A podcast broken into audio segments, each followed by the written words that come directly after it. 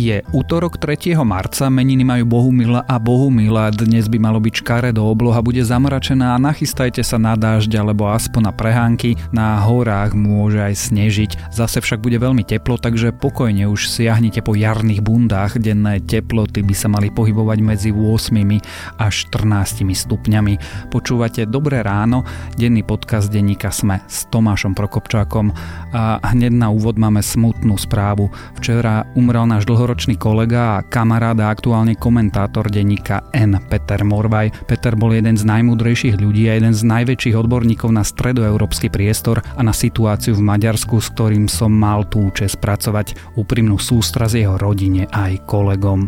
Dobré ráno vám prináša Enteris, experti vo verejnom obstarávaní. Uvítali by ste dokonalý prehľad o všetkých verejných zákazkách? Každý deň pre vás monitorujeme nové zákazky vhodné pre vaše podnikanie. Využite novinku Monitoring verejných obstarávaní na www.enteris.sk. Spolu dávame kvalite priestor uspieť.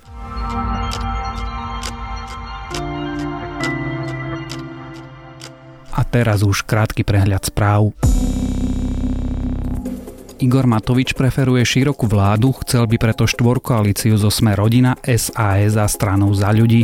Včera sa však špekulovalo, či strana ex-prezidenta Kísku nepôjde radšej do opozície. Juraj Šeliga to však komentoval slovami, že je to hlúposť.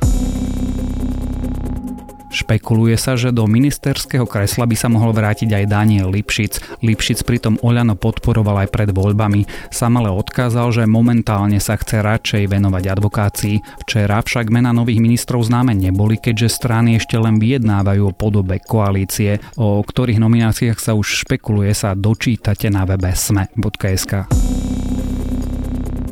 Michal Truban a Miroslav Beblavy, lídry koalície PS spolu končia. Obaja včera povedali, že sa už nebudú uchádzať o funkciu predsedov strán. Beblavy zároveň pripustil, že úplne odchádza z politiky. Či progresívne Slovensko a spolu budú aj naďalej fungovať spoločne, zatiaľ jasné nie je.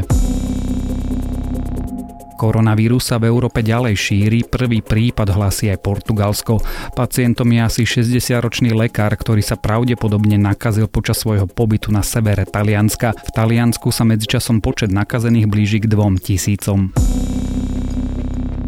A nakoniec trochu samochváli. Denník Sme sa cez víkend stal najnavštevovanejším miestom slovenského internetu. Prvý raz sme tiež experimentálne otestovali nové automatizované systémy, ktoré dokázali napísať texty, ako dopadli voľby v každej jednej obci na Slovensku. Týchto obcí je takmer 3000.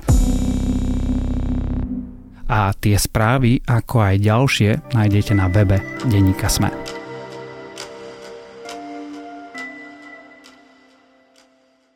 O ohromnom víťazstve Igora Matoviča a o tom, kto to je, sme sa rozprávali v podcaste Dobré ráno včera, lenže parlamentné voľby mali aj veľkého porazeného liberálnu koalíciu PS spolu. Lídry strán Progresívne Slovensko a spolu už povedali, že končia. Miroslav Beblavy dokonca povedal, že zrejme úplne skončí v politike. Čo sa teda stalo? Prečo koalícia nezískala potrebných 7% na účasť v parlamente? Koho to bola chyba a čo sa teraz PS spolu bude diať? Sa dnes rozprávame so zástupcom šéf-redaktorky denníka Sme Jakubom Filom a politickou reportérkou Luciou Praus. Chcem ešte poďakovať všetkým ľuďom, ktorí nám teraz píšu, že sú smutní, že to presne o, o pár hlasov nevyšlo, ale prosia nás teda, aby sme vydržali, aby sme v tom ďalej pokračovali a ja im môžem povedať, že vydržíme a budeme v tom ďalej pokračovať, že sa nevzdávame. Lucia Kubo, najskôr si zopakujme, čo sa cez víkend strane PS spolu stalo. Tak uh, čo sa stalo? Koalícia PS spolu cez víkend uh, nezískala potrebných 7% na to, aby sa dostali do parlamentu. Kandidovali v koalícii, teda oproti iným stranám potrebovali viac hlasov a ušlo im to zhruba o 926 eh, hlasov, čo je, myslím si, že najtesnejší výsledok slovenskej histórii, kedy, kedy sa nejaké zoskupenie takto tesne do parlamentu nedostalo. Čo v porovnaní s prieskumami pred voľbami, počas dlhého obdobia ktoré síce kolísali, ale v podstate vždy ich do toho parlamentu posúvali, je pomerne prekvapivé. Nepodajú požiadavku na prepočítanie hlasov v parlamentných voľbách, keď im chýbalo koľko? 926 iba hlasov? V pondelok na tlačovke, keď sa lídry vyjadrovali teda k neúspechu, uh, Michal Truban povedal, že ešte to zvážia, majú teda na to 10 dní, teraz už v podstate len 9. Vraveli, že ak by prišli na niečo zásadné, napríklad, že zahraniční voliči e, mali problém hlasovať, pretože mali nejaké také indícia, boli aj pred voľbami, že im nechodili hlasovacie listky a podobne. Ak by sa ukázalo to v nejakom väčšom rozsahu, tak v takom prípade by o tom uvažovali, ale Truban zdôraznil, že nechcú len teraz napadať výsledky volieb kvôli tomu, že im chýbalo takto málo k tomu výsledku. Čiže ešte to budú analyzovať. Ono, ja nám ešte poviem, že ono je to taký pekný inštitút, že, že dať prepočítať hlasy, len to PS spolu, to nie je o tom, že oni prehrali o 900 alebo 1000 hlasov, hej? Veď oni mali mať proste rádovo viac, tvárili sa, že budú mať viac. Je to strana, ktorá vyhrala, vyhrala eurovoľby. Je to strana s nominovanou, alebo teda s uradujúcou prezidentkou, ktorá vzýšla z, tej, z tejto strany. Takže ten ich výsledok eh, si musia spýtovať eh, to svedomie alebo tú otázku iným spôsobom, než to, že teraz eh, budú dať prepočítavať hlasy čo je legitímny nástroj v prípade, ak vieme, že došlo k nejakým zásadným porušeniam volebného zákona. Ale nie preto, že som nespokojný len akože s volebným výsledkom. Skôr než položím tú otázku, prečo mm, koalícia PS spolu takto zlyhala, asi sa vráťme k inej prečo otázke a to prečo vôbec kandidovali ako koalícia a prečo teda potrebovali 7%. Ja som sa na to pýtala Miroslava Beblavého, či to neľutujú spätne. Povedal, že prečo by mal lutovať nejaké klamstvo, pretože on to vidí tak, že ak by šli ako jedna strana a nie ako dvojkoalícia, tak v podstate by tým oklamali voličov. Urobilo to napríklad Oľano, mm, že kandidovali na kandidátke Oľano 4 strany dokopy a strana nepotrebovala vyššie to kvórum. Stalo sa len to, že zmenili názov a do toho názvu sa dostal popri Oľane aj e, zmena z dola Kresťanská únia a podobne. Čiže im stačilo tých 5% a toto nepovažuje za správne Beblavy ani Truban, čiže nelutujú to ani nad tým neuvažovali ani od začiatku, že by išli vôbec do tejto možnosti. Napokon Igorovi Matovičovi by to stačilo, aj keby mal štvorkoalíciu. Tak si povedzme, prečo nastal ten stav, že strana, ktorá podľa predvolebných prieskumov, podľa exit polu, sa dotýkala 10%, nakoniec nepreliezla ani do parlamentu. Trošku platí, že po vojne je každý generál a úplne inak by sme sa možno na tie výsledky pozerali, keby získali o tých tisíc hlasov navyše, úplne inak by sme ich interpretovali. No ale stále by to bola prehra. Samozrejme, len už by mali parlamentnú účasť a preto vravím, že môžeme teraz povedať, že zlý v, v, výber volebného lídra a ako keby mali o 10 hlasov viac by sme mohli povedať, že volebný líder napriek slabším výkonom ich dostal do parlamentu. Je veľmi náročné možno bez dodatočných dát robiť nejakú hlbšiu analýzu. Veľa sa im vyčíta teda volebný líder a veľa sa im vyčíta taká nejednoznačnosť tej kampane, veľa sa im vyčíta slabšie vymedzenie všetko z toho môže byť pravda, rovnako ako niektoré veci z toho pravda vôbec nemusia byť. Napríklad mnohí z tých členov stále nevedia na toho, na toho Miša Trubana dopustiť, v podstate ako potiahol celý ten tým aj v tej kampani, čo možno by, by, by niekto iný nedokázal, hoci by lepšie vyzeral v televízii.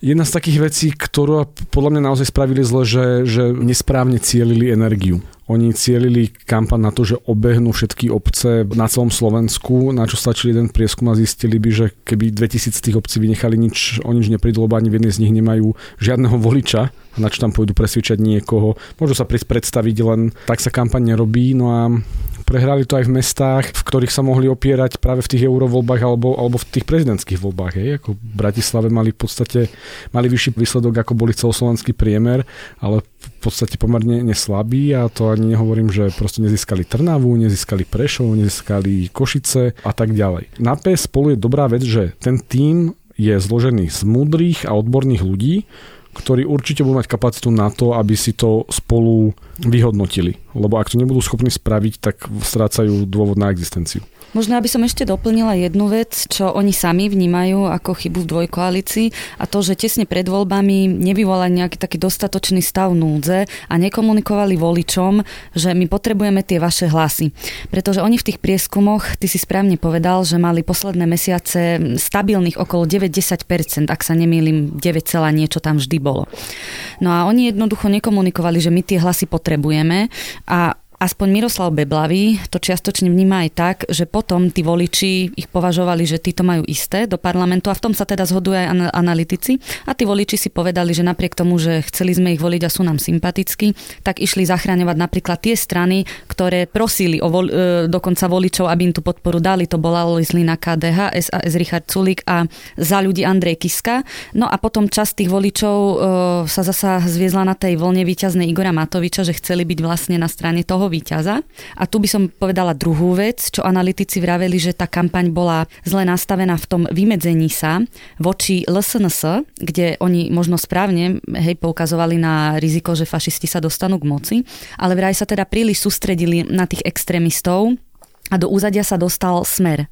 Lebo oni najprv teda sa tvárili, že a komunikovali, že teda chcú poraziť smer a je tá hlavná sila, budú tou hlavnou silou, ktorá porazí smer. Toto sa dostalo do úzadia a tí voliči si potom vlastne spojili Igora Matoviča s tým hlavným nositeľom toho, že ja porazím Fica, ja porazím smer. Ty si sa s viacerými s ľuďmi spolu rozprávala, čo je podľa nich chyba, ktorú urobili, alebo teda v tomto prípade asi chyby, ktoré urobili v kampani. Áno, tu jednu som už spomenula, že nedostatočne tesne pred voľbami teda komunikovali voličom, že ich hlasy potrebujú, lebo sa môže stať to, že sa nedostanú do parlamentu, hoci oni sami priznávali, že s tým veľmi nerátali. Čiže možno preto to nastalo. Napríklad Irena Bihariova z Progresívneho Slovenska zasa vravela, že príliš sa sústredili, a to mimochodom aj Michal Truban ešte koncom Vlaňaška priznal, že príliš sa sústredili na spájanie s Andreom Kiskom a za ľuďmi na jeseň, ktoré keď nevyšlo, tak potom zostali vysieť v takom vzduchoprázdne. Oni sa vlastne potom ani nevymedzovali dostatočne voči za ľuďom, už na to nemali čas, pretože tie strany boli v podstate v niečom podobné, mali podobného voliča, ktorého si oni prelievali. Čiže to je taká druhá vec. A tretiu ešte, myslím si, že to samotný Michal Truban priznal, že mm, sa nechali uniesť nejakými takými mm, veľkými nejakými ambíciami alebo si uleteli na tých prieskumoch, ktoré im ešte v lete dávali tie percentá vyššie mm, po víťazstve Zuzany Čaputovej a vtedy Michal Truban komunikoval, že má ambíciu byť premiérom. Čiže zhrniem to tak, že im chýbala pokora. Oni sami to tvrdili, že viac pokory by sa im vtedy zišlo. Ega sú škaredá vec, ale oni teda v prvom rade neutrafili moment volieb a to, že voľby boli referendum o Robertovi Ficovi ani o boji proti fašizmu. Napokon, keď sa pozrieme na hlasy, tak LSNS vo voľbách získalo viac hlasov ako vo voľbách v roku 2016, aj keď eh, v konečnom dôsledku majú menej percent. Ale mm, ja to akože vstupím do toho, získala, že o pár tisícov hlasov, že, že tie o hlasy... 20 tisíc. Pri vyššej volebnej účasti uh, a teda, a teda, takže nepreceňoval by som výsledok LSNS, lebo presne tak ako je debakel výsledok eh, PS spolu, tak eh, z pohľadu prieskumov a z pohľadu toho, ako, aké ambície asi tí kotlebovci mali, tak ten ich výsledok je vlastne slabý. Áno, veď ich pasovali pomaly za, že budú vyťazí volieb. Veľa sa o tom písalo mesiac a pol dozadu, že hrozí tu to, že tie voľby reálne vyhrajú. Čiže v porovnaní s tým, čo im dávali prieskumy, tak oni naozaj teda nejak vôbec nezabodovali. Asi zabrala predsa len kampaň Igora Matoviča a časť tých voličov zobral.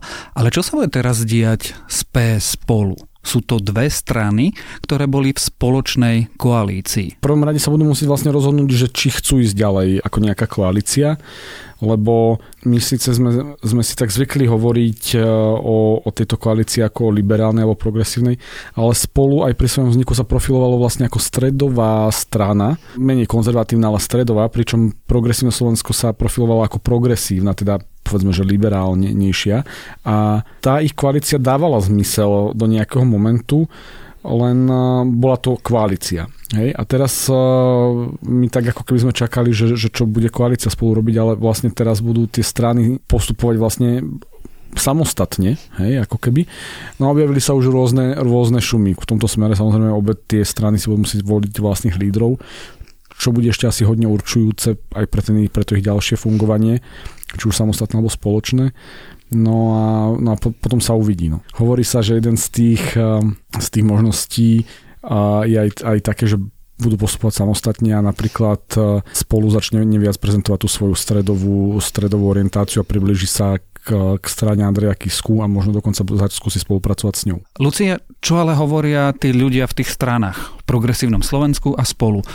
Oni sa chcú rozísť, chcú zostať spolu, čo plánujú robiť? Nie je to zatiaľ jasné a správne Kubo poznamenal, že v podstate oni tou dvojkoalíciou ehm, boli pred eh, parlamentnými voľbami, išli ako koalícia do volieb. Teraz žiadne voľby nie sú, čiže oni nemajú dôvod teraz už vystupovať pod značkou nejakej dvojkoalície alebo koalície. Čiže teraz sú to dve samostatné strany. Otázka je, či sa oni chcú nejak zlučovať dokopy, čo Beblavy povedal, že je jednou z možností, ale presne zdôraznil, že bude to závisieť e, na tých nových lídroch, ktorí nevieme, akí budú. E, ak sa možno dostane do čela progresívneho Slovenska niekto ešte s takým s liberálnejším nastavením, e, tak možno si povedia, že je lepšie preto PSK viacej dávať do popredia tieto liberálne hodnoty, lebo aj niektorí voliči na Facebooku pred voľbami vyčítali, že išli tak do úzadia po spojení s, so spolu. A potom by to už možno nebolo také žiaduce nejak sa spájať a podobne. Čiže bude to záležať e, od toho, kto sa dostane do čela týchto strán. Áno, odchádzam z politiky. E, myslím si, že je potrebné vedieť, e, kedy jednoducho človek má vyvodiť voči sebe konsekvencie. Ja som slúžil ľuďom tejto krajiny, kým som vládal, kým o to bol záujem a snažil sa robiť vždy tú prácu čo najlepšie, aby ľudia naozaj vedeli, že majú hodnotu za peniaze a jednoducho v tejto chvíli si myslím, že by bolo pošliapaním veci, ktoré som vždy hovoril, keby som tu skúšal teraz nejakým spôsobom ešte z toho vyklúčkovať. A kto sa dostane? Uh, Miro Beblavy povedal, že pravdepodobne skončí v politike úplne. Michal Trubán chce skončiť ako líder progresívneho Slovenska. Kto sú favoriti? Kto by mal byť novým predsedom strany Progresívne Slovensko a strany spolu? Oficiálne sa nehovorí o nikom a oni sa vyhýbajú aj konkrétnym menám s tým, že je to ešte predčasné a podľa tých kulárnych informácií sa ako jedna z možných nových predsedničok progresívneho Slovenska spomína Irena Bihariova. Čiže to sa uvidí a v spolu zatiaľ ani takéto nejaké konkrétne mena nepadajú. Erik Bálaš. Ale povedzme si, si prepáč, ale povedzme si, si na rovinu, že keď e, sa spýtate bežných ľudí na ulici, že kto sú tie tváre iné z týchto strán, tak e, v podstate e, si spomenú iba na, na Irenu Biháriovú, niektorí si spomenú na, na europoslancov, či už Hojsika alebo Bošimečku, ale vlastne tie strany ako keby oni majú síce hrozne veľa odborníkov a ja im tento kredit vždy, vždycky priznám, ale, ale začíname tápať a aj my, keď to teraz mm. sme mali s povedať nejaké mená, tak začíname, začíname tápať. Keď hovoríš toto, môžu tie strany prežiť mimo parlamentu? Uh, pretože keď hovorí, že majú veľa odborníkov, ľudí, ktorí teraz budú cítiť sklamanie, ale ktorí sa zároveň dokážu hoci kedy, hoci kde inde uplatniť. Ja som sa preto tak nadýchol, lebo z, o, z môjho pohľadu je dôležité, aby prežila na Slovensku nejaká progresívna sila aj vzhľadom na to, ako dopadli tie výsledky volieb, pretože ona reprezentuje nejakú časť ľudí a názorov a navyše nech sa to niekomu páči, alebo nie vždy nesie tie e, také modernejšie myšlienky a prináša, prináša modernejšie pohľady na, na spoločnosť. Čo, čo neznamená, že ich vždycky treba hneď uplatniť do praxe, ale, ale treba o nich aspoň diskutovať, veď o tom je proste nejaký progres, o, o tom je nejaký, ne, nejaký posun a to so mnou budú, verím, že súhlasiť aj mnohí konzervatívne zmyšľajúci ľudia, že minimálne ne sa poďme o tom baviť. A preto je podľa mňa dôležité, aby teda prežil progresívne Slovensko preto už hovorím teraz progresívne Slovensko, nehovorím o spolu, lebo ako strán, ako spolu, keby sme ich brali, že čisto nejakých stredových občianských, no veď taký aj Andrej Kiska, taký sa nejakým spôsobom vlastne tvári aj ten Igor Matovič, hoci veď to sme sa rozprávali v tom včerajšom podcaste. Takže oni majú zaplnenejšie pole spolu, hej? takže mali by uvažovať aj v tomto. A preto ja dúfam, že progresívne Slovensko nejakým spôsobom prežije. Dostanú peniaze zo štátneho rozpočtu za výsledok vo voľbách, tí ľudia v podstate majú drive, progresívne Slovensko má, teda PS spolu, teraz zase koalícia majú 4 europoslancov, majú v podstate uradujúca prezidentka pochádza z progresívneho Slovenska, takže oni majú politický kapitál. Len život v opozícii a navyše v, mimo parlamentnej je veľmi ťažký, lebo je oveľa ťažšie sa dostať do médií, je oveľa, oveľa ťažšie nastolovať témy, je oveľa ťažšie prichádzať s niečím do verejného priestoru. Oni ukázali, že už s tým majú problém prekvapivo aj v tej predvodnej kampani, ako zaujať nejakou tému zrazu. Takže držím im palce, aby, aby prežili aby, aby hlavne pri tejto vládnej koalícii novej, ktorá bude povedzme konzervatívnejšia a pri parlamente, kde, kde chýba takýto hlas, lebo aj Richard Sulik ako deklarovaný liberál ho opustil, bude dôležité proste mať stranu, ktorá bude upozorňovať, že no ale pozor občianske slobody, no ale pozor, ja neviem, akože liberálnejšie hodnoty a teda a teda. To je interpretácia, Lucia, aká je vôľa v tých stranách? Chcú pokračovať? Chcú skončiť? Mnohí tí ľudia, ktorí boli na tej kandidátke alebo sú v štruktúrach tej strany, to nechcú zabaliť? V progresívnom Slovensku sa tvária veľmi odhodľane, aj to tak teda prezentujú v takých rozhovoroch. No, sme deň po voľbách. Ale sme... presne, sme deň po voľbách, čiže oni sami ešte aj niektorí, bolo to vidno na tej pondelkovej tlačovke, nespracovali. Ten neúspech sú z toho sklamaní a teraz to skôr vidia v zmysle, že, že nemôžeme to vzdať a podobne, no ukáže sa, ako to bude o niekoľko mesiacov, aj potom sneme, koho si zvolia a podobne. Spolu je to otázne, Miroslav Beblavý to prezentuje tak, že dostávajú od členov spätnú väzbu, že treba ísť ďalej, netreba to zabaliť, len eh, tam treba povedať, že tiež tam, ako Kubo správne povedal, nie je toľko nejakých výrazných tvári, ktoré by to mohli ťahať. Jedna z tých najznámejších je Jozef Mihal, ale tam je otázne, či on sa bude mm, chcieť pasovať do role nového lídra mm, a či tam je vôbec taká stmelujúca osobnosť, ktorá by mohla držať pokope vlastne aj tých bývalých poslancov, okolo ktorých to celé vzniklo to spolu. Potom potom teda nejakých ľudí z mimovládok a podobne. Čiže tam je to podľa mňa také otáznejšie, ale uvidí sa tiež potom e, ich sneme, ktorí majú mať veď onedlho. Tak váš e, na záver taký ten klasický typ e, či už budú ďalšie parlamentné voľby o rok, o dva alebo o štyri, bude v nich strana Progresívne Slovensko a strana Spolu alebo prípadne koalícia PS Spolu kandidovať? No ja sa neodvážujem tu typovať, to nechám na Kuba. No, ako, ako som povedal v tej predchádzajúcej odpovedi, no, verím, že, verím, že bude nejaká progresívna strana alebo koalícia uh, kandidovať zatiaľ sú jediní, alebo teda progresívne Slovensko je zatiaľ jediné v tom spektre, ktoré má takúto profiláciu, povedzme si, že väčší priestor alebo priestor na dve takéto strany tam ani nie je. Ako ten projekt, tak ako bol postavený, bol unikátny, hej, lebo on vlastne ako stiahol v nejakom momente veľa ľudí z mimovládok, veľa ľudí z nejakých akože expertno, takých tých kritickejších pozícií, viacero takých tých, že dobrých podnikateľov a povedal týmto ľuďom, že, že my vám ideme dať priestor vstúpiť do politiky a spraviť krajinu lepšou. Tí ľudia sa síce môžu vrátiť na svoje pozície, ale strácajú, strátili ten kapitál, ktorý vlastne zbierali celú svoju profesnú kariéru na, na týchto akože občianských pozíciách a preto by mali skúsiť to ešte raz aspoň. Hej? A či to bude o 2 roky alebo o 4 roky, a teda nesúhlasím, že to bude o 2, lebo moc je veľmi lákavá, aby sa aj niekto veľmi ľahko vzdal, takže skôr o 4.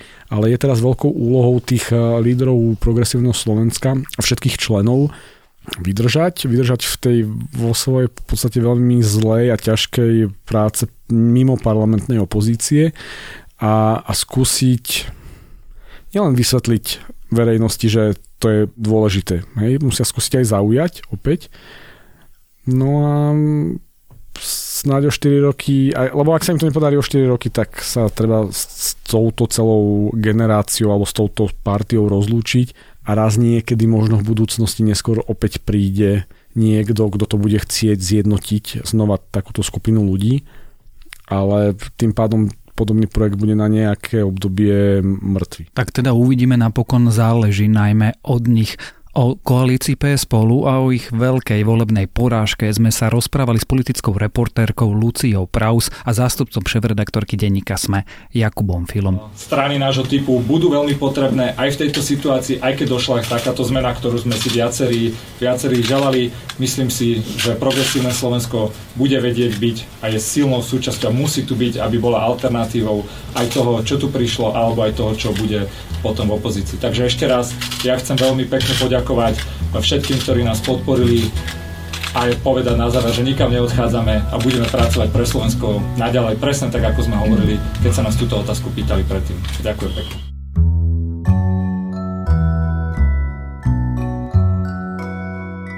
O vede a o práci vo vede máme často romantické predstavy, lenže v skutočnosti to tak nevyzerá a veda, špeciálne tá špičková, je dnes extrémne súťaživým, workoholickým a ťažkým prostredím, kde môže človek relatívne rýchlo a ľahko vyhorieť. Prečo a ako to funguje, opisuje Brandon Taylor pre BuzzFeed v texte Práca vo vede bola brutálnou školou, preto som skončil a toto čítanie je moje dnešné odporúčanie a to je na dnes všetko. Želáme vám pekný deň. Počúvali ste Dobré ráno, denný podcast denníka Sme s Tomášom Prokopčákom.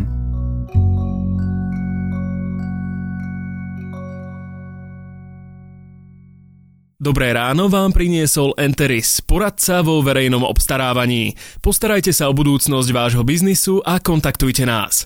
www.enteris.sk Spolu dávame kvalite priestor uspieť.